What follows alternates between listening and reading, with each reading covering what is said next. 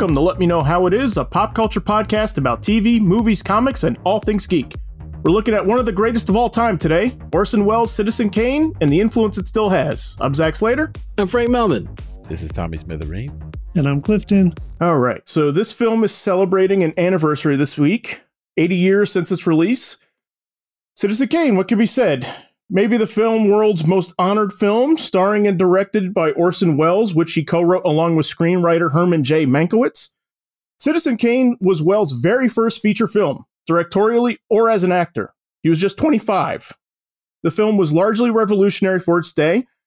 There's maybe no other film touted as the best film ever made more frequently than Citizen Kane, topping the AFI, that's the American Film Institute, top 100 films of all time twice ranked number one in 1998, as well as an updated list in 2007.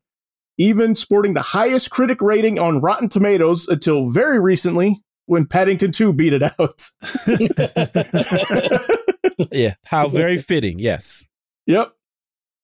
So, uh, you know, I'm sure there are full courses on this film alone in film school. Uh, maybe the most critiqued film ever from film scholars' perspective.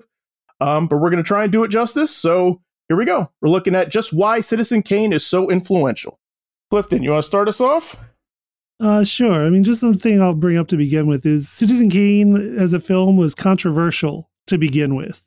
Yes. It was highly anticipated because Orson Welles had been Orson well Orson Welles and Mercury Theater Group, the Mercury Theater Company, had been uh, a radio phenomenon up to that point. They were known nationwide Orson Welles himself had been on the cover of Time magazine at the age of 23 mm-hmm. before this movie was made. So this was being seen as their major motion picture debut. Right. For. Orson Welles in Mercury Theater. And I mean, it was highly anticipated yeah. Uh, because of that. Lots of people looking forward to it. And then on the other hand, you had one of the most prominent and influential people in the country trying to kill it before anyone ever saw it. Yes. Uh, that was uh, William Randolph Hearst. Hearst. Mm. Who yes. kind of caught wind that the fictional Charles Foster Kane of the title character was not entirely fictional. No. no.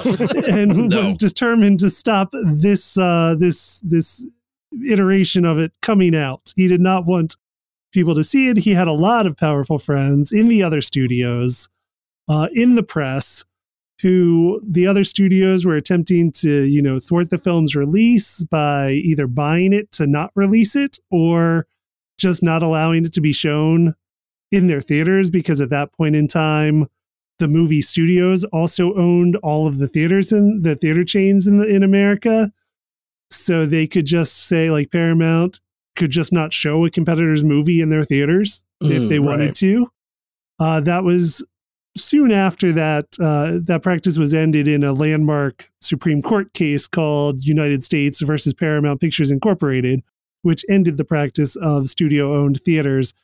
Uh, that ruling is no longer the case as of last year, so we could see a return to studio owned theaters sometime in the near future. But for about uh, 70 years there, it was not the case.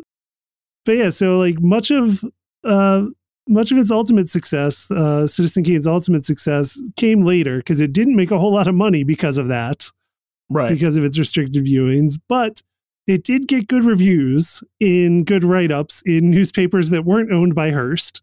mm-hmm. And it did get uh, some awards of its day. It was awarded yeah. the Best Picture Award from the New York Film Critics Circle, as well as the National Board of Review, nominated for nine Oscars and went on to win Best Screenplay, co-written by Welles and Herman J. Mankiewicz, as as Zach told us before. Mm. It did not win Best Picture that year. Uh, ironically, that went to How Green Was My Valley, directed by John Ford. Right. Which interesting, interesting life. I'm just teasing. This movie has had because yes. yeah, there was there was a bit, for lack of a better term, a, a smear campaign on it. Right. Um, like you said, critically w- well received for the day, uh, even recognized in some circles, and then like largely forgotten about, yeah, like right. kind of disappeared. Right. Like you know, home video's not a thing. Mm-hmm. Um, and then to my knowledge, I believe that, you know, some some scholars and some film critics up in France started to discover it, like you know, uh, turn of the war, Right. and started really going like, wow, this is a really great movie, Right. And kind of it kind of triggered some like theater re-releases and everything. So like so, um, it that, that's that's sort of like where the film is profitable, air quote, sort of stems from is from like multiple re-releases, many many many many many many years after the fact, Right. Mhm. right? Yeah. Well, to me, okay, I get all the controversy when it was l- released, Mhm. but I also dived into a deeper as to why it was such a push to get it re-released. In my opinion, because Mhm. usually when stuff tanks, it just tanks, and it's not like till what the VHS market that stuff steps up. But this being such an old movie, that didn't happen Mm. till years, years, years, years later. Correct? Right. Okay. To me, what makes this movie so um, talk of the town is the cinematography, though. Um, Mhm. I'm not big on it because I've never made a movie, so I Right. didn't know the painstaking things that they did that made it so great. Right. Because it always it was all, every time I see it on lists, you know, in the top ten, top twenty lists, like what the hell? It's a 1940s movie. I could care less. Right. and and and, and then even reading into the story, still my reaction, could give a damn.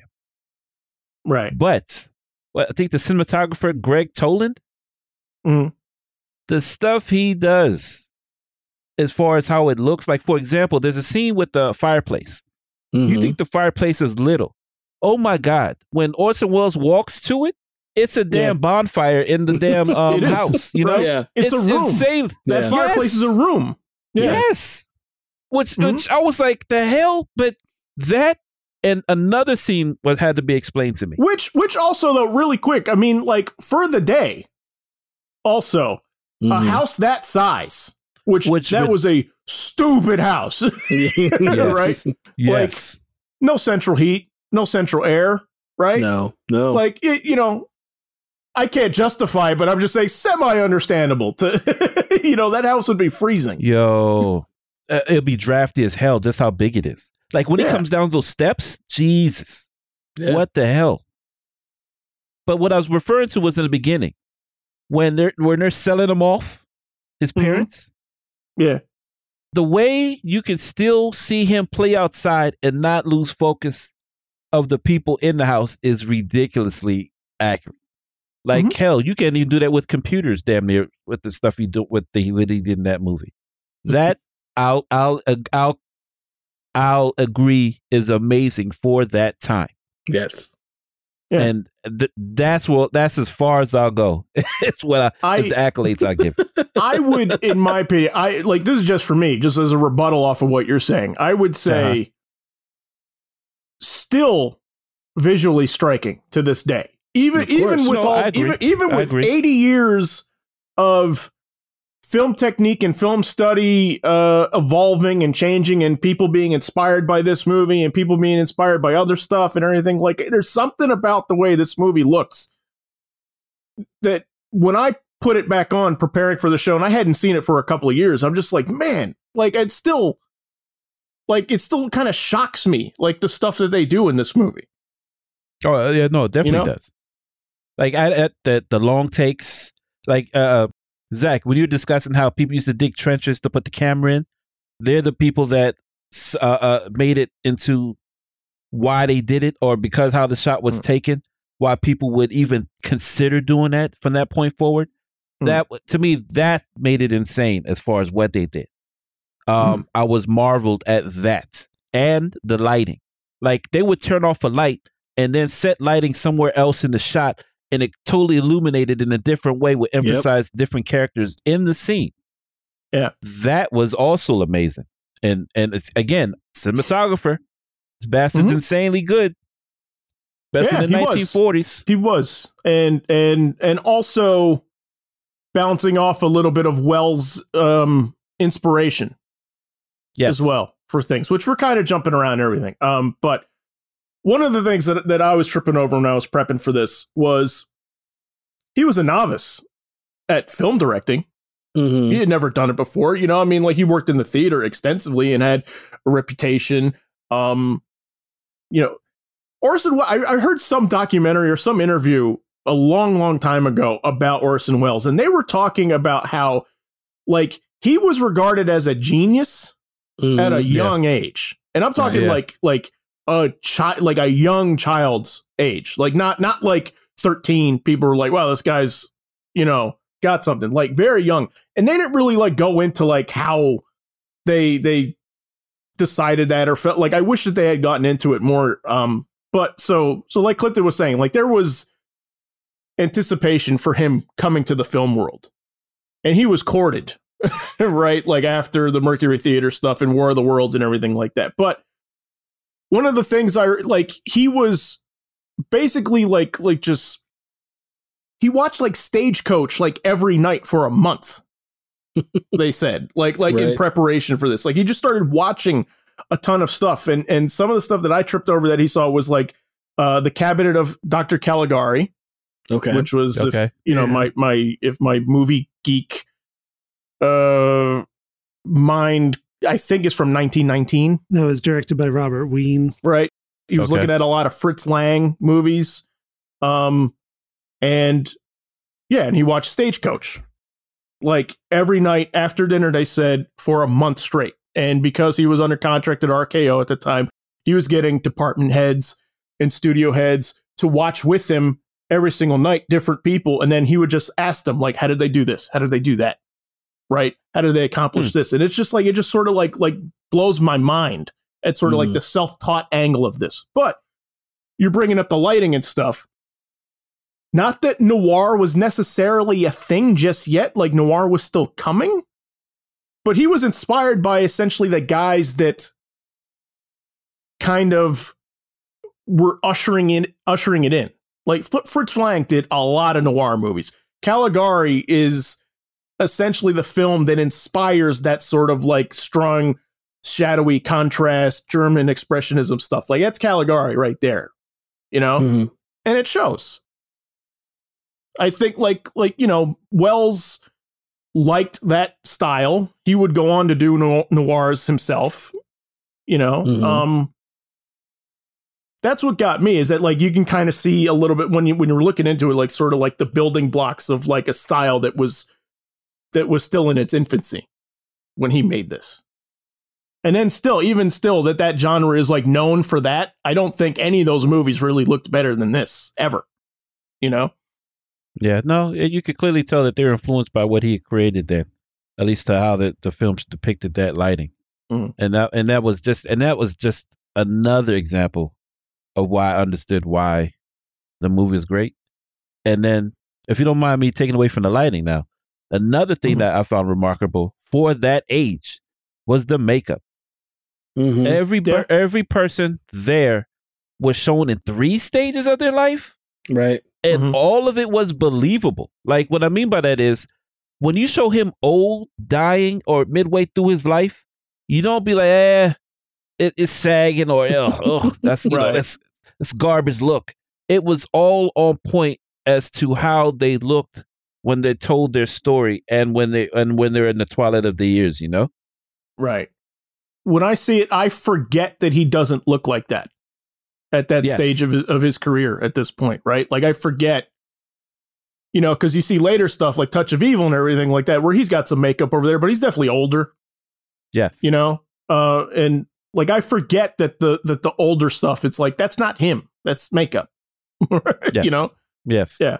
Right, he's a 25 year old at the time. Yeah, And Yes. Joseph Cotten around the same age, who plays Yes. Jediah Leland. Mhm. he was soon to marry Rita Hayworth. He was he was still young and good looking when he did this movie. But I but I think a lot of that has to do also with a theater background. Wouldn't you think? The Mhm. idea that, you know, from what you know, if you're playing, you know, King Lear one night and you're playing, you know, somebody much younger the night before, you know, then a couple nights later, you would get used to the idea of at least have somebody that you know that could do that kind of makeup. Again, for that time, it's pretty remarkable. Yeah, and even still, though, like theater doesn't have to be that convincing because nobody's right up on it.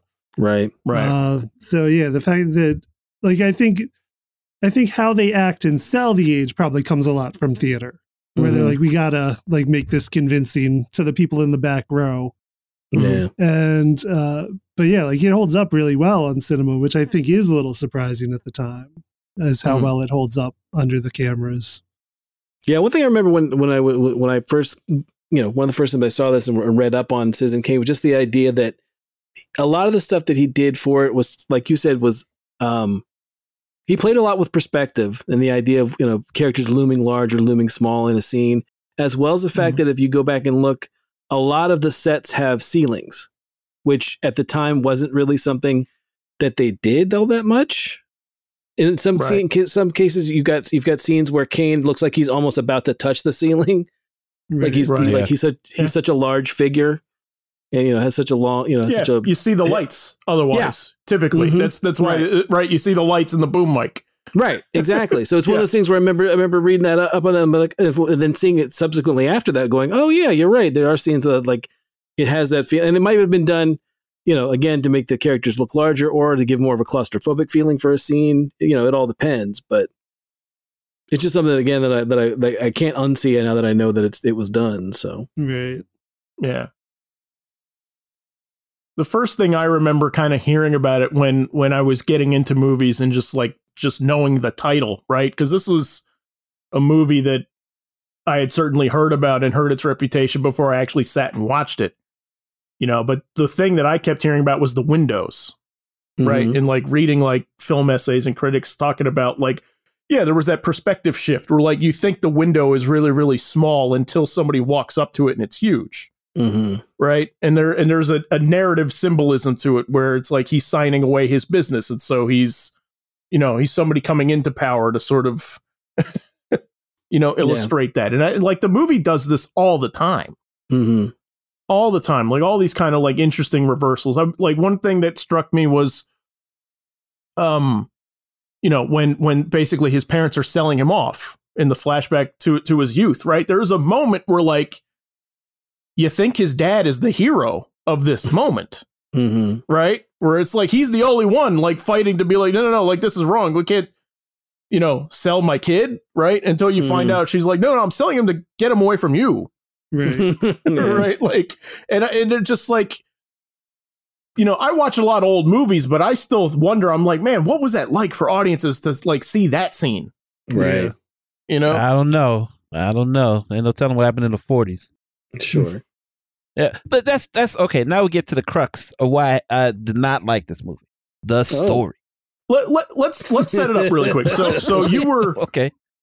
you you you had seen it for the first time prepping for this, correct? Yes, correct. Okay, okay.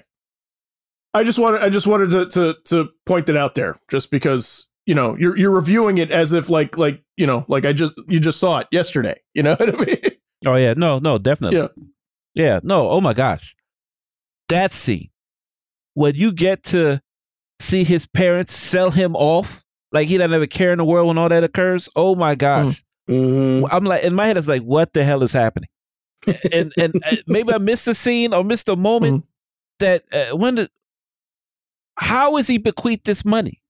Like under what conditions and what does he leave and what does he go to for a man to come to buy a kid and she does it to get him away from her? Like they don't go um, excuse me away from the dad. They don't go into details, but all that seems ominous. Like I can't even think of a situation in which I would sell my kid for money Right. For sure. and then and then have the mom be the one to push it. Yeah. And it's like they didn't tell the Mhm. kid, and the kid to me was happy. So whatever the dad was doing, they didn't mess with the kid too much because he was Mhm. happy outside in the snow by himself with the sled. So unless he gave him too much sugar, I didn't feel the resonance. That's why he had to go. Mhm. Like he wasn't Well, mopey, he's- he wasn't depressed. Right. He's happy in that moment doing what he's doing. right? Right. Which Right. Yes, but but that's but that's what confused me.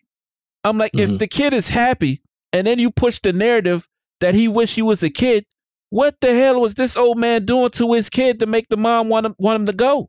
Mm, I think it, it's more. I think it's more the idea that he's happy in the moment of escaping his situation as a kid. In Mhm. that moment of being outside and away from things, not you know. I think that's more the idea of like when you again, you know, we're spoiling an eighty-year-old movie, but um, yes. you oh, know, no, I'm the- spoiling it. Yes, you're right. Definitely am. just the idea of uh, and again, I think it, I think it plays into what you're saying is the idea that no, he the, the reason why he longed for that time was the fact that you know that might have been in what might have been the the hardest or awful, most awful part of his life. He could find simple joy in that thing, right? hmm But yes, his it, well at the same time, you know, the mom is pushing for the fact to get him away from the dad for whatever reason. Yeah, Right. she packed this stuff what a week prior. Oh my Mhm. god! hmm Yeah, Yeah. But uh, to me, it's like it was a room full of monsters. Mhm. That's all I saw it as. Right. yeah. No, I'm just, but like, like I'm saying, it, it might but have I been. mean, but that's but that's the point. Right. yeah, I think right? the idea like is that's the point. yeah, no, I, I, again, I think the idea being, you know, he had the moment where he's with the sled, and you know, for all he knows, everything is everything is fine at that point. You know, you, you know, you, you think back, you know, you think back Mm-hmm. He doesn't want to where- go. Yeah, He doesn't. He doesn't want to go. He, he you know, he right. But that's what he hates that's that guy. further. He's pushing him over instead. Of like, Oh no, he Mm, hates that know? guy throughout the whole movie. But that's but that's what that's what doesn't make sense to me. It's her Hmm. need to have him go. right. And Yeah. especially if it's to get away from this guy. But you put him in the hands of a, another monster that wants to be Mhm. something totally different to his ideals. But I'll come back to that towards the end when we discuss the end of the at least the story. Mhm. Uh, I I hated the guy so much. Look, Let me ask you this though, because um, at this point, I think it's impossible to not have things like the ending ruined and and thing and and to have not seen references to it in in other In a million avenues of pop culture, Right. Yes. right? Yes. because that was something when when when when Tommy was cursing me about having to watch this movie, um, that all throughout this week, I said there was something I was going to say to him that that I'm like I'm like I told him twenty minutes in you'll recognize this movie from a million other things from you've seen it before basically Mm-hmm. because of the Yeah. fact that because of the fact that it's it's so permeated you know the culture, um, the, and what I was going to tell you Tommy was I was just going to say one simple word which would was Bobo. Right. No, I get it. From Simpsons. Mhm. Yeah, I mean No, that I whole, that episode Rosebud is is it's it's it's Citizen Burns basically. Mhm. No, I no, I get that I- after seeing it. No, yeah, I saw that. I saw Citizen Kane reference last week Mm-hmm. that I didn't seek out. I was watching Mickey Mouse cartoons with with my son, Mm-hmm. right? Yeah. and there is a shot of Donald who's like running for office and he's addressing a crowd and there's a huge Donald Duck like poster right, Right. behind him as he's like Sure. talking to the masses and I'm like I'm like and this and this was and this is a new cartoon this isn't like one of the Disney ones from the 50s right. right this is this is like Wonderful World of Mickey Mouse Right. Are these uh, were these part of the new Mickey Mouse shorts that they've been doing for Yep. like six years or whatever now? yeah so it was one of those and I'm just like I'm like there's a Citizen Kane reference right there I'm like like you know just just it's in a cartoon. The first thing I'd ever seen, and it was like a Tiny Toons cartoon when they did the Montana Max episode when he screams acne out the window and everybody's like, "What does he mean?" like, right. right? Yeah. The first one I ever saw was the real Ghostbusters episode Okay. where the ghost of Citizen Kane shows up. and is, is Right haunting on the the place nose. looking for Rosebud. Right. and and they have to figure out what Rosebud is. They go through the whole thing, but that's Yeah. where I learned about it all first was a, a real Ghostbusters episode. Might probably written by Straczynski. They seem to Probably. lots of them were written by Straczynski, who show ran real Ghostbusters. yeah. But, But that was my introduction to it. But it's just, I mean, like, it's everywhere. Yeah. And it's one of those things I think, like, like, yeah, like whether people know it or not, you know what I mean? They've seen this movie referenced to them a hundred times. Right. right. Yeah, I've got like there's a whole list of references. Like Tim Burton references it visually a lot. The Mhm. cinematography in Batman and Batman Returns. Mm-hmm. Yes. Like the shot of of uh, Mm. Billy Dee Williams as Dent for mayor is a Right. Citizen Mhm. Kane shot from the campaign. David Fincher himself, you know, more recently directed Mank about the making of Citizen Kane. Uh, directed a video for Madonna called "Oh Father" in 1989 that replicates the the entire shot of child playing in snow. Mm. And the one I caught this time when I was watching it was when uh, Kane buys the staff of the the other newspaper, Mm-hmm. which I'm drawing the blank on what the other newspaper's name Uh, was. the now. Chronicle. The Chronicle. Yep. When he buys the when he buys the Chronicle staff, which one, the shot of like their staff photo turning into a real life, like him just walking around them was a, like a, a cool little shot at the time of going from like a Mhm. still photo to an actual footage scene. Uh, I did notice that. But in this in the shot when he's celebrating, which is in the same scene, and calls in the marching band and the showgirls and all that to like Mhm. welcome them to the to his company Mm-hmm. was completely recreated in Wolf of Wall Street. okay. If you've seen Wolf of Wall Street, complete with a marching band. In Wolf of Wall Street, it's showgirls then strippers, Mhm. but the scene is completely recreated with with uh, you know Leonardo DiCaprio's Jordan Belfort character, I think his name was, uh, when he's when he's celebrating with his staff and his new company.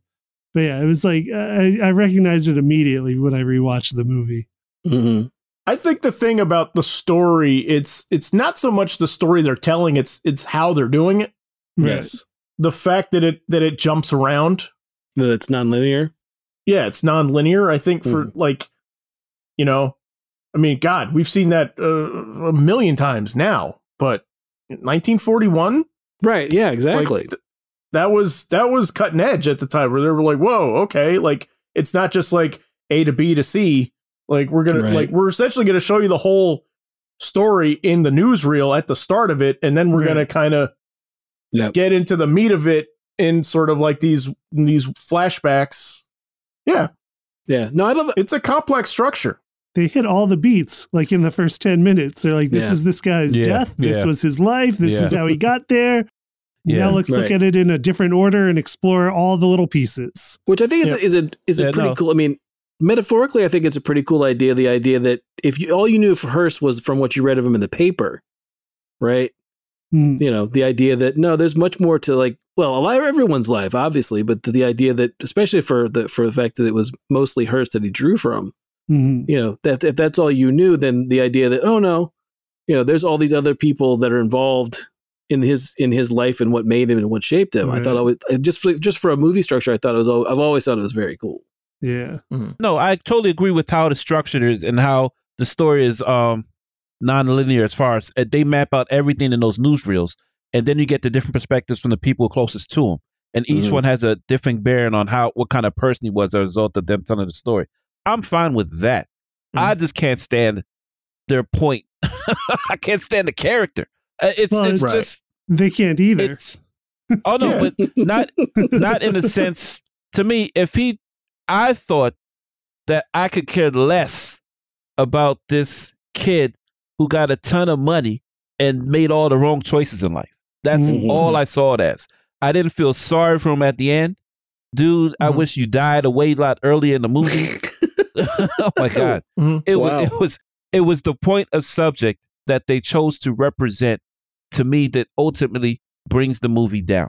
I wish they Mhm. never tried to talk about Hearst because then people would seen his storytelling qualities on a much richer way instead of him um, telling Hearst how bad a person he was. Right, instead of him throwing It- shade.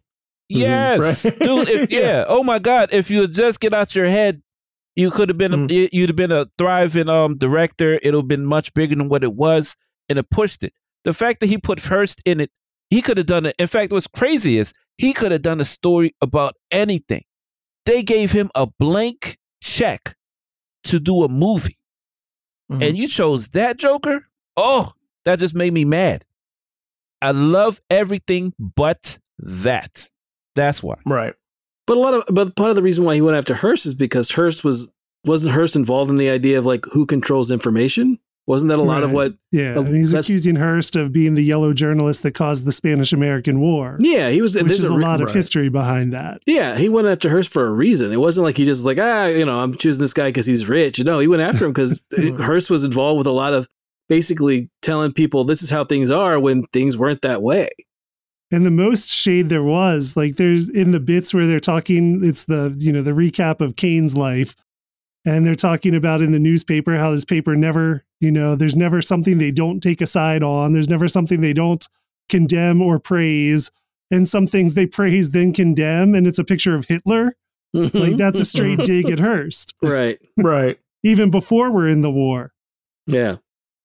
But Look, uh, I, I just I'm, I'm with I'm with you too about like the the blank slate thing. Like I understand that, right? Like like the idea be like you had a blank check to do whatever you want. Like you could have done like the most amazing yes. swashbuckler movie like to date and everything. But I but at the time also I think I think the thing to keep in perspective is that nobody went after people like this Right. in film, right? Well, I, well now with like good like I mean just just how daring how daring it was for him to do this as his first outing. Right? Like I mean it's still it's still shocking, I think. No, well, you like you know what I mean? Like, like I think it is I think some of it's a little a little lost in, in the time, but it but it's like it is like a, a super super daring shocking move that this is what he chose. Mm-hmm. Yeah, but Right, to me, at the end of the day, it just it just stunts his his growth as to what he could have been better. That's that's what even Mm. makes it more sadder to me. It, it feels like it- he's a great actor, but oh my god, as a film as a filmmaker, it stunted him. It's it's almost felt Mm. like that's his peak because after af- if that's his first movie, with time he should have gotten better. Mm. But no one gave him a chance as a result of him going after the um the guy at the top. You know, I mean, still, He's he got some other good movies. I mean, still, he still Yeah. has some other good movies after this. Granted, Citizen that's Kane was. better than this. I, didn't- well, I'm not saying that. I'm just saying he didn't have his movies weren't bad after this. Hmm. Yeah, but to me, And it's again, like it's ag- that it. And again, this is And- after war. This is after War of the Worlds too. No, I get Yeah. that, but to me, it's like that saying. You know, you aim at the king, you bet not miss. Sure. And the to me, radio that's the and that's- radio play War of the Worlds. Right. Yeah. Yes, Not not yes. the not the Tom Cruise one or or Yeah. others. The- I mean, his his, his movie career ended. Yes, I mean, yes, that is true. Mhm. But it but it wasn't after this movie. I mean, he he he made movies into the fifties. Mhm. Um, yeah, and he did and he did have a reputation at at a certain point of being you know going over budget and being you know difficult to to to work with and stuff like that and everything. You know what I mean? But I mean, like he Yeah. he he does have he doesn't have maybe an entire film that's as that's as you know celebrated as Citizen Kane, but I mean he's Mhm. definitely got moments and things in other movies that he's done. There's the like the, the mirror sequence in Lady from Shanghai that he did is is that's another movie he directed that like that's another one you've seen referenced a million times, Mhm. right? Like like it's until you watch it. And Touch of Evil is sort the of whole like opening. Yeah, the whole, the whole opening, opening shot. Yeah. Yeah. I don't know. No, no, no. I just like, but you know, it, it's also I do think I where, where I agree with you here is that it's not a fun movie to watch, No, right? no, I love not. it. I absolutely love it, but right, it's not. It's it's not. Um, It's not a pick me up. Casablanca makes Casablanca makes me happy, right? Casablanca is one of my favorite movies of all time. Came out the following year, right? Like that movie, like like brightens my world when I watch it, right? Mhm. Die Hard's fun to watch, right? like I'll watch yeah. it, you know, you know, however many times a year. Um, you know, but but that's also like it's kind of not the point of the, of this one. Like you, you know, like like what Clifton was saying, like none of us like Kane, Right. the guy. Like he, he's awful. You like you, you you like him in moments. You like him in moments, and then the next moment Oh, he does something awful. Oh no, Yeah. not even remotely. I hated him from from, From the the little beginning? kid playing outside. Oh my god, yeah, man. He was about to tell you. That, oh my god. As a result of them telling me, yeah, you're going to boarding school, have a new, better life. He beats the guy with the sh- with the sled and never relents. I mean, at, at that Mm. point, he hates the dude from that point forward. He gives him a better life, gives him all these opportunities, and he's still a, a, jerk. And then at the end, when they make me want to feel sorry for him, I do not. Oh my gosh. it's, right. it's it's just it's to me it's, it was just giving you money doesn't make you smarter or more uh, um what's it call it moralistic. I get um Mhm. Welles' dig towards Hearst, but to show the world that this guy sucks, trust me, you don't need a movie to show it. And for him to think he's so big to do it, it it's absurd. I, I but but Clifton, I get what you're saying and his meaning and what he tried to provide as a result of the movie. But dude, man, it's it to me, he made a great movie and stunted it by using it as a vehicle to take down a guy that he could not take down. Hmm. That's why I see it as. It's just it's it, he uses it as a vehicle to to to have his own uh, uh, to be an activist, dude. If you want to be an activist, Mhm. be an activist. You know, but I but am. but but to use that the story to do that took me out of the picture. I could give a damn about William Randolph Hearst, you know, E- and and and, Mhm. and it sees that with that movie as Citizen Kane. I get that, but oh, what makes it to me sadder is how beautiful and how much energy and ingenuity went into them making a movie. Right. Well, I, I when I'm saying I don't like Kane, it's true, but I am fascinated by him. Right. It's he's like a Shakespearean tragic character. He's like a King Lear. Like Yeah. King Lear isn't good. You don't like King Lear, but it's an interesting story to watch. Yeah, Mhm. exactly. And all it Exactly. is I- is his I- downfall and his Yes. own hubris. Yes. I love the bo- I love the moment where he comes in and he's buying the paper and he's talking like to to the to the editor in chief there and like everybody's like standing up greeting him and and he insists he's like like you know like pe- people don't don't stand don't don't stand for me but he's not talking to any of them he tells the other guy to tell them tell them to Yeah, not not stand for me. And i'm like Yeah, it yeah, is like i like I, I love the dichotomy of like like he he he he knows what is supposed to be accepted but at the same time is incredibly elitist and looks down on everybody and doesn't even speak to anybody Mhm. right? Except for that other guy. And and you know and the idea of essentially making your first newspaper front page yourself Mhm. right It's, Sure. is like it's like I can, Yeah. I can hardly think of anything more egotistical than that Sure. Well, I mean, I, I mean, for me, I love all the stuff with Jedediah. I love the stuff where they're like, you know, they've got they've got that moment of like, we're you know, we're we're gonna be idealistic, we're gonna do the right thing, and then with the first moment, like they're really tested, you know, Jedediah does the thing with the with the you know, run the review, and it's Yep. just. You know, and he's like, "Great, you're fired." you know that that whole bit to me is like is it, it, again that encapsulates it. That and then the the scene with his wife at the table that gets further and farther apart Right. yeah. over the course of over the course of their marriage. And uh, just a bit when she's like well what will people think? And he's like what i tell them to think. Is again another moment where i, I just I, again he's a terrible character. And you you know maybe you don't feel bad for him, you don't have any empathy for him at the end. But again i agree with i agree with you zach the idea that i'm fascinated by the character Oh no, I'm not even all. And to me, it's just oh, to me, it was just how bad can you make them? That's that's to me, Mhm. that's all I that's all I could see. It's it's Mm. from day one, and to me, I see Citizen Kane as a anybody who makes films would undoubtedly Mhm. love it, and I cannot argue with them because it's a great filmmaker's movie. But as a Mhm. film lover movie, no. Oh my gosh, Right. I'm fine not seeing it again. no and i Just and i think i think i look i think i think that is incredibly valid you know opinion to have. All because look look i i know a lot of people that like that don't want to sit through it. Yes, don't want to watch it like you know i i watched it by myself. I couldn't find anyone to watch it with me when i was Yes. prepping for the show right? You know what i mean? Like, yes, it's not an easy sell no, even it's with not. its accolades, even even with the reputation that it has. No, I understand that. Um, you know, the one thing I want to do is I want to shout out the the composer, um, Mm. who I think the opening of this movie is one of the greatest openings of all time. No, Mhm. I It's give you just, that. It's just so give you that. m- moody Yep. and and again, like I, I I bring up noir every every episode practically. Like I love old movies, and the fact that like that this movie doesn't open with huge orchestral big band sound and opening credits, right?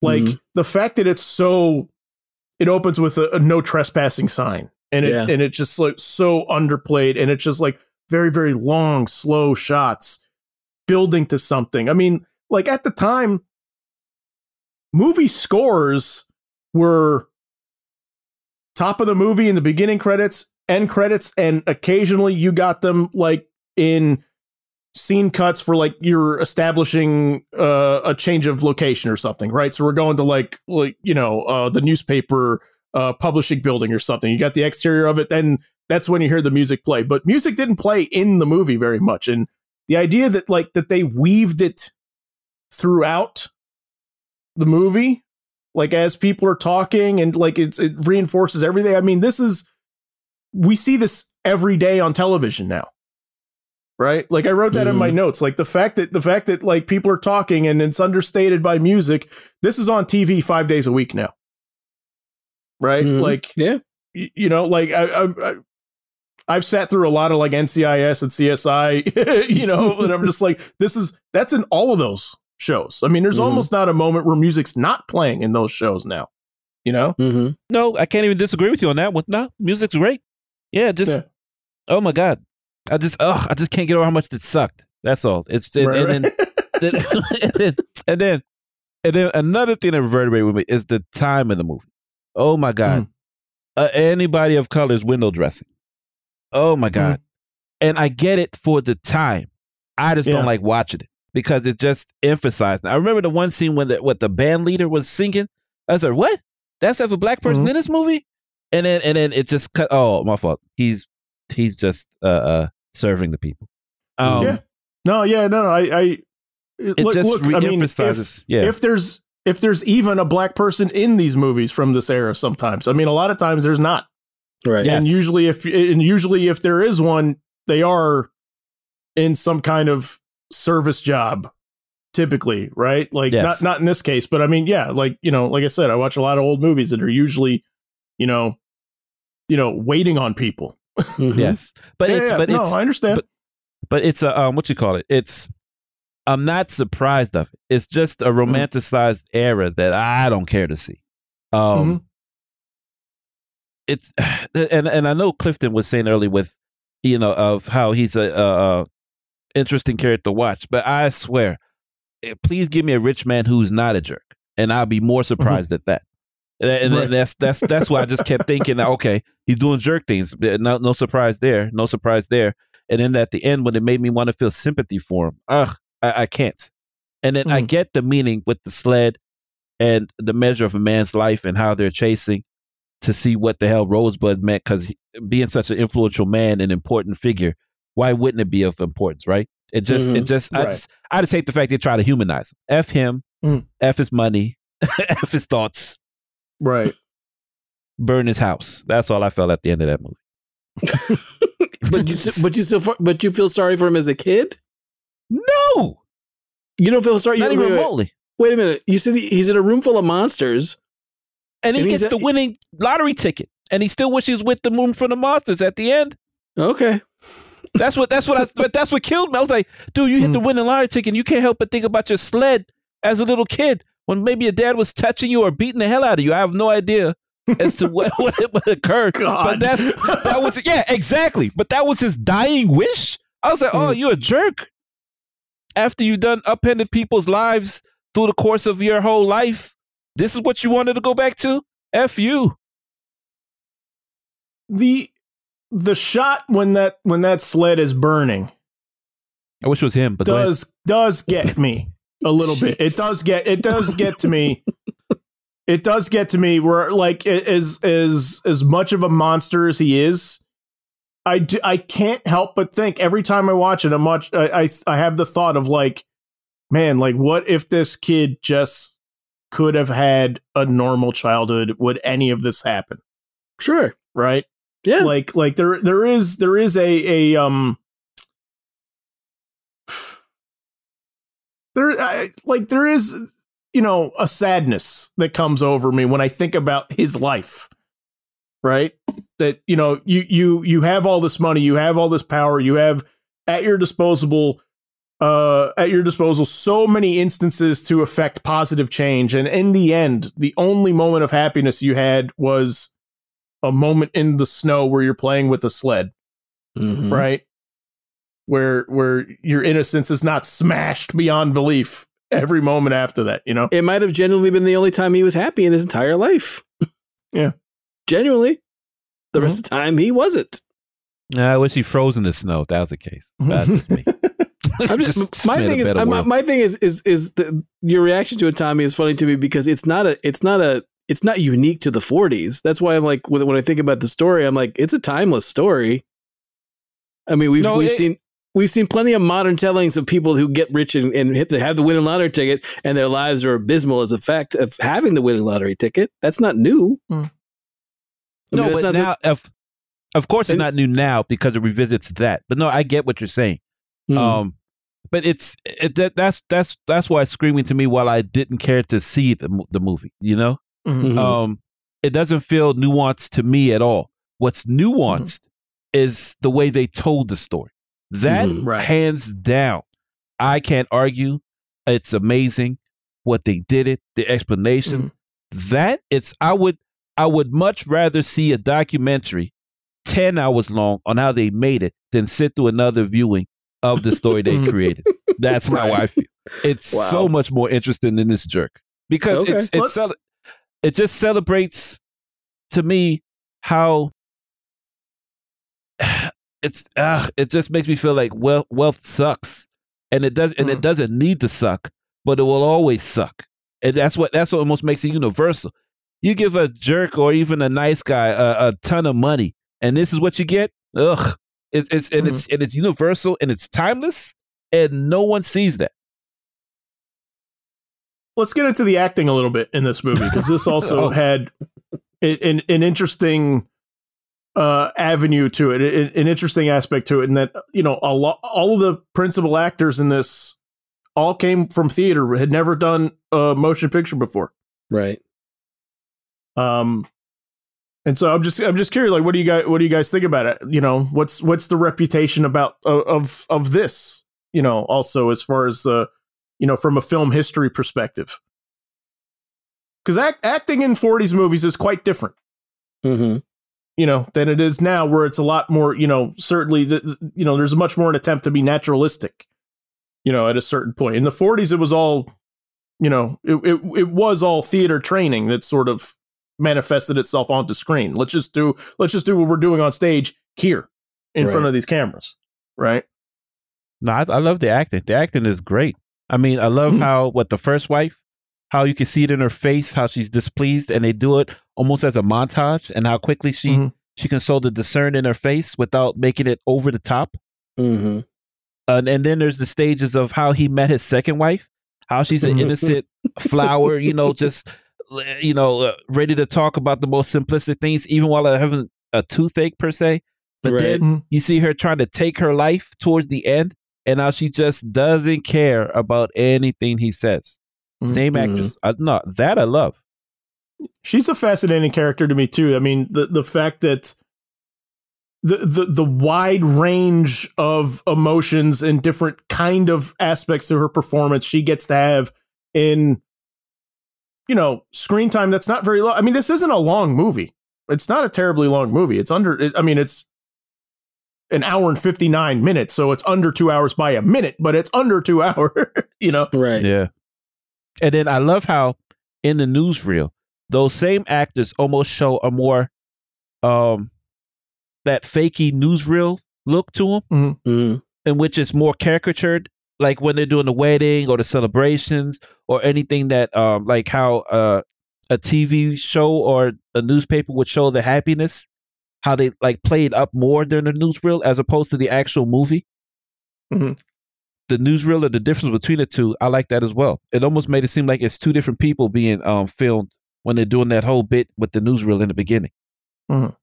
Yeah, I mean, a lot of the acting at that time, even until you get into the 50s with the rise of method acting, I mean, you, it was a lot more pantomime. It was a lot bigger. Everything was Mhm. broader on Yep. screen in the 30s and 40s, like once they got to the talkies until you got to the method era of Brando and such.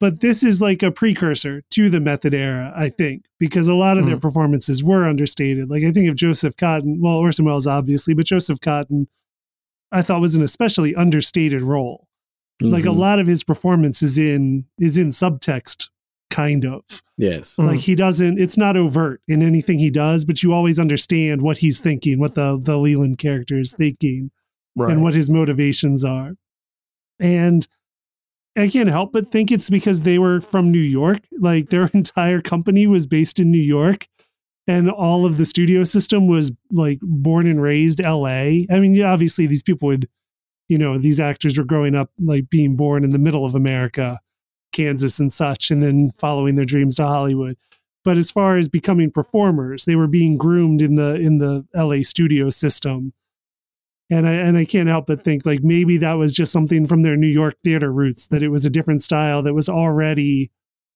on the rise in New York that hadn't made Hmm. it out west yet until they took it there with them.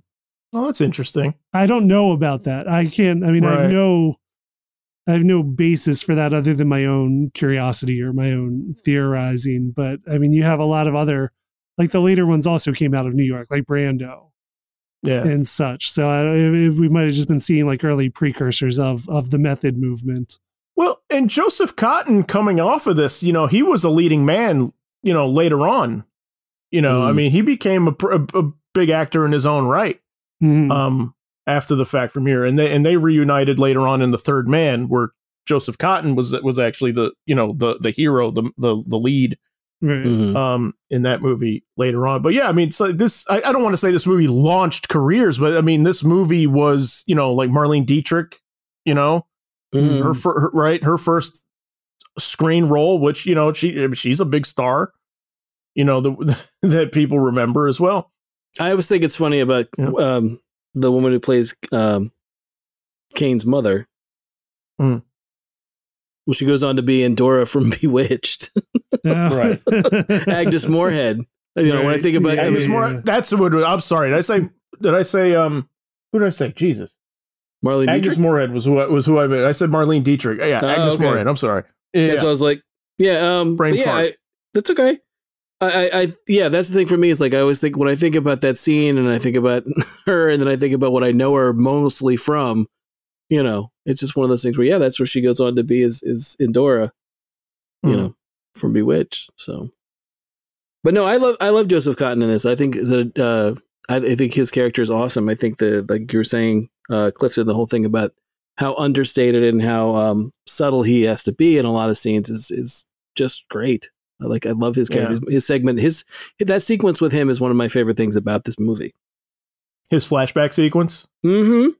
Yeah, Yeah. I love that whole bit. Mhm. That whole thing is great.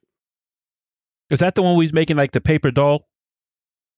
Or am I missing that? Oh, that well, well, that's that's an interesting bit too. I think that that's a nice way of of showcasing just like how awful to him that opera is. It gets like Yes. he's he's us in that moment, and I just like hmm you know that like he's just he's just he's tortured himself and he's taking it out on the, on his program.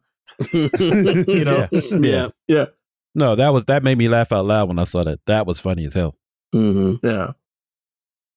So how how how else is this influential? Would you guys say? Did, what, what what are we missing here? Well, one thing I remember that you like is the um the long shots Mhm. um and transitions. Like one transition that I clearly didn't see, but it occurred was when he takes the photo of the guys of the other newspaper and it turns out to be real people. Like the transition of that was almost seamless. Right. And then there's those long shots in which like when you get to his second wife and she's like drunk on the table, but it Mhm. starts off with the picture of her young, then it pans Yeah. up to um the nightclubs. What you The call it? roof of the nightclub. yes. And then it Mhm. goes all the way in over to the sky roof where you see her Yeah. slumped over. And it and it's like all the exposition you need as to who she is, where she's at, and how she's feeling, all in like seconds. To me, it's such a simple shot, but it tells so much in a damn near remarkably short amount of time. hmm Yeah, it's it's a it's a simple shot that I think I think i- is is weirdly complex. If you like, it's one of those things. I watch that shot and it's just like the physics of it. I don't understand. I'm like, where? Because like I'm looking at like like the the the stuff on the roof itself, and I'm like, how are they getting the camera physically like to do this move? Right. You know what I mean? Like, like I know it's coming in under the sound, uh, under the sign, but like, where is it? Like, I like I just I uh, this is where you were saying you want to see a documentary about it. Like, I would love to see somebody film the camera guy that was filming this this shot. Yeah. You know? No, that would be amazing. Even still, that like I'm sure it was on a dolly or I'm sure it was on a crane of some kind, but I still want to see like like just what it looked like. Cause I mean, cause it's it's it's one of those shots that like just it keeps going, and every time you think that they're gonna dissolve to something else or cut to something else, it just keeps going farther and farther and farther, and then it gets to the skylight, and it's still going. you know? yeah. Yeah. They do cheat a cut through the skylight though. Oh, do they? Yeah, they do a cheat. flash frame. Do they?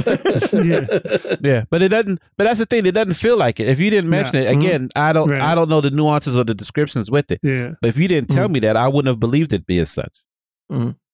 So, all right. So we will start getting into the ending in just a minute. But first, if you like the show, you can check out all of our episodes on YouTube and let me know how it is.com. Just please, however you find us, don't forget to like, subscribe, and leave us a review.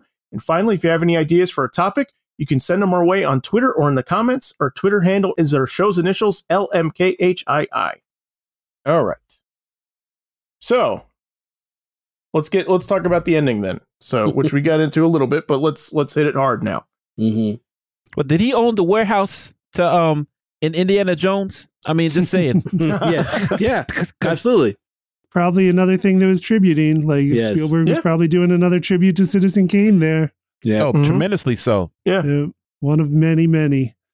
Isn't that impressive though to me? I mean, that was the thing I thought about I f- more times this time than ever on any previous viewing of this movie is like just the amount of stuff in the shots, Oh Mhm. yeah. right? Yes. Like the Yes. room trashing scene, Right. like the amount of stuff that was put up and just like in, and filled in for just for him to destroy, Yeah. Yeah. you know? That was his junk room. That's absurd. Yeah. That scene got recreated in Fantastic Mr. Fox, the Mm. Wes Anderson Oh, stop really? motion film. Is it yeah. all is it also 2 minutes long in Fantastic Mr. Fox? it's a little well, I mean, stop motion, so they don't. They, it would be a lot more tedious to make. But there is a scene, a, a room trashing scene, uh, Okay. that is tribute to that. It's a great room trashing scene. It is. It's very good. But now again, I think that speaks to the idea of like of all the stuff that he tried to acquire and just still, you know, was empty and awful inside. Right. Mhm. You know, especially like when you said that we talked about that opening and it pans by like the zoo and you know and all the stuff that Yeah, he's he- got. he bought everything you could imagine. Yeah. The largest private zoo since Noah, the newsreel said. Yes. That's right. Yes, exactly. Yeah, well, that's a great line too. But yeah, that's that just speaks to the fact that no, you just never could fill up with it. Whatever was whatever was empty in old old Charles Foster Kane, you know, just could never, you know, could never get it. Ooh, I have a question for you guys. Do you think he killed his first and second, his first wife and first son? Like bumped him off. Yes. because I did I miss something? Because the, in the newsreel, it's like there's a transition to which I think his his his former wife and son die, but they don't Mhm. say hi. But it's real close to the marriage Right. of his second wife. They don't say Mhm. why. They don't say how. It's to make imply that he was done with them. Right. That's I, I, I almost went back to rewind it, but that meant I was going to watch more of it, so I said no. uh, so you guys can answer that question. Did you get the feeling he bumped them off, or took care of them, or you know uh, anything? I didn't. I don't. I don't. I'm trying to think. I don't remember that she. Because I thought it was. Just, No, the, du- the, du- the newsreel mentions they die in a car accident. Oh, yes, well, both. the I'm the wife, saying. the the first Mhm. wife and son. That's all I remember. yes. I mean, he doesn't have any reason to at that point. Right. He's already made that bed. Yeah. Yeah, but still, however, I mean, cost him a governorship. I don't know. well, you know, he he cost himself a governorship. right. No, no, I'm not saying he didn't. but you know, some people could twist the truth and have a newspaper and say other things. You know, I mean, Sure. I'm I'm not that guy, True. but I don't have a newspaper behind me. You know, I trying mean, to get. a different a different Rosebud cost him the, the governorship. yeah, exactly, Right. exactly. So What I think is interesting is the fact is the fact that at the end, like they're burning stuff, hmm right? It's like Yeah. they're not they're not giving it away. They're not right. I mean, I guess maybe some of it that's No. getting wrapped up, but like I mean, that's the Well, li- they're, they're burning the stuff they think is junk. yes, Right. Yes, and it's like for for for all his life was was acquiring this stuff. Like, you know, it's Mhm. meaningless. sure. In the end, right? You know? In the end, it is right. Yeah. Well, I mean, that's that's part of the reason why the, the whole thing about The- Rosebud in yeah, the first the place point. is is the idea that you know for for a guy who lived such a you know an amazing quote unquote life that he did to have such a you know an epitaph that is Rosebud his you know his final words you know basically be Rosebud and no one really you know, knows I mean we the viewer know but no one Mhm. knows in the within the context of the story knows You know. Yeah, and none of his close friends even had a clue as to Mhm. that's that what that word meant. I mean, Right. he had a wife for several years, best friend still alive. Even Mhm. the guy that took him couldn't even answer that question. right, And, and then prob- the only Yeah. people that probably had an inkling have passed long since. You know. right. Yeah. So, but it's just it just points out to how much he didn't. People still didn't know him. I guess. Mhm. Right. Well, yeah, or you know, basically, you, can you really know anyone? I mean, there's the other the other bit about it is the fact that. Ah, that's too macabre. No. what do you mean? Oh, I'm just, yeah, I- well, I'm just, I'm just but- saying. For no, all, he was a jerk. Right? But what I'm saying is, for again, the idea being, especially for the time, you got to consider for the time the idea that what people would have known about Hearst was what Hearst wanted people to know, right? Well, to me, that could be said about anybody who keeps their secrets close. You know. Sure. I mean, you don't you don't know what they're doing till you catch them doing it, so to speak. You know. I'm Right, looking but at then- several but- politicians. But think about it. But right. But again, think about the time. And the time, you're not. This is not everyone's got a cell phone. This is not everyone's got.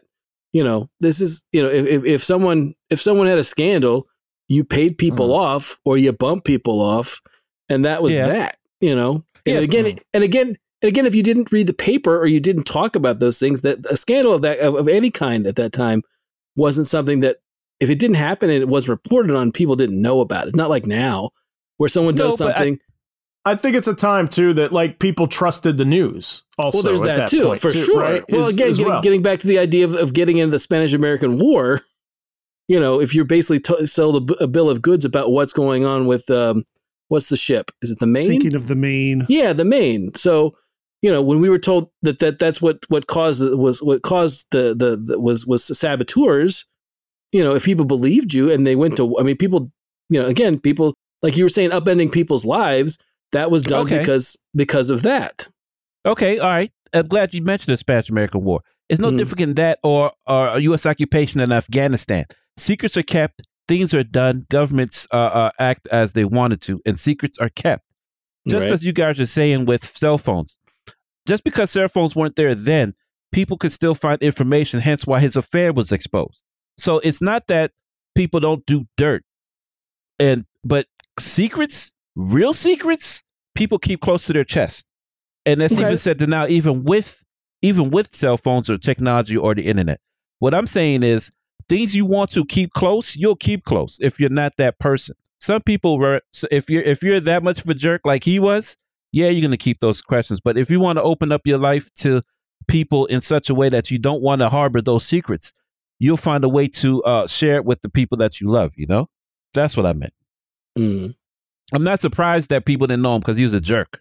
That's all I'm feeling Mm. about that. But I, but again, I don't think I don't I don't think he could up until his death. Maybe he has the you know he has that epiphany or has that moment. Up until his death, I don't think he has any idea what he's longing for. Well, to me, Mhm. up until his death, I don't think he ever had a friend. I mean, I don't, even with Leland, I don't think he ever had a friend. No. And no one to confide in with his personal life. He created those people, those situations based upon the money. But Mhm. uh, but you're talking about a friend, friend? This dude never had a friend. And the only time he could have had a friend, he forced her to sing opera. Yeah. Right.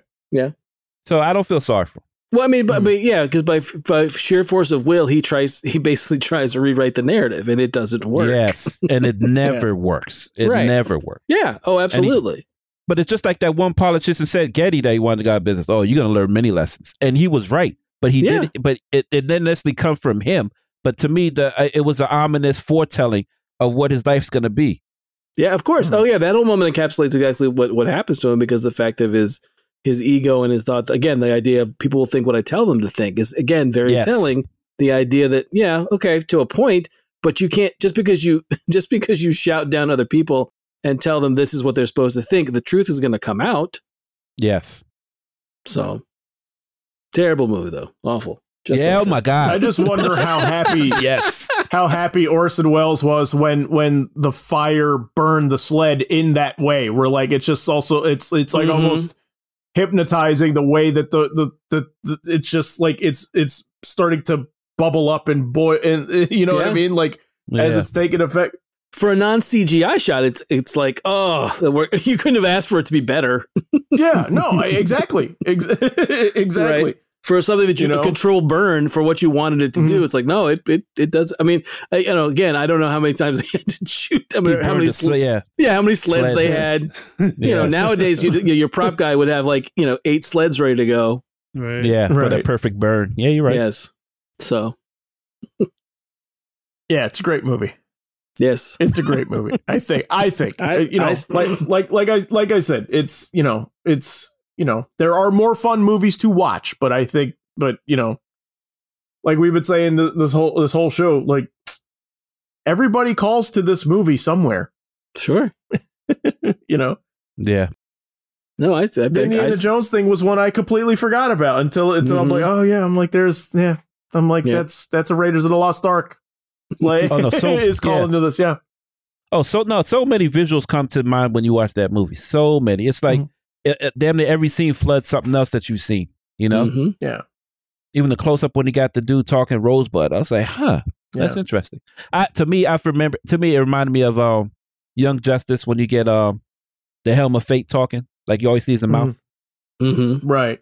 Yeah, it's just little stuff. Well, I think I, I think when when you were talking about the cinematographer, um, what's his name, Toland, um, the, the the idea, I think that they were like just a match made in heaven for the, these two because Oh, truly, truly. the, the the the the idea was is that you know he he knew of Welles' sort of like reputation for creative experimentation and stuff like that and he was excited to work with him because he was like this guy's going to let me try stuff that no other director and no other studio is going to let me do and so i i think that they just got you know they just they just brought it out of each other of just sort of like like what different stuff can we do as far as like like you know he's walking in that hall and there's like that the mirrors on either side of him so you have like the infinity shot Mhm. you know as he's walking Yep. like yes. yeah.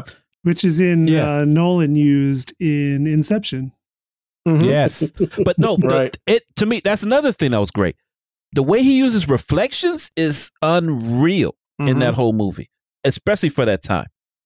Yeah when you when you see the nurse walk in the door and then you don't and then you don't realize like oh that's in the snow globe That's in the and snow. then I'm globe. looking at it, and yes. it's really it's really up there that it's happening. Yeah, yeah. I just like I love I love the way that the movie constantly like like reverses some kind of thought or some kind of sensation that you have starting off a scene or starting off a moment, and then it's like, oh no, it's really this.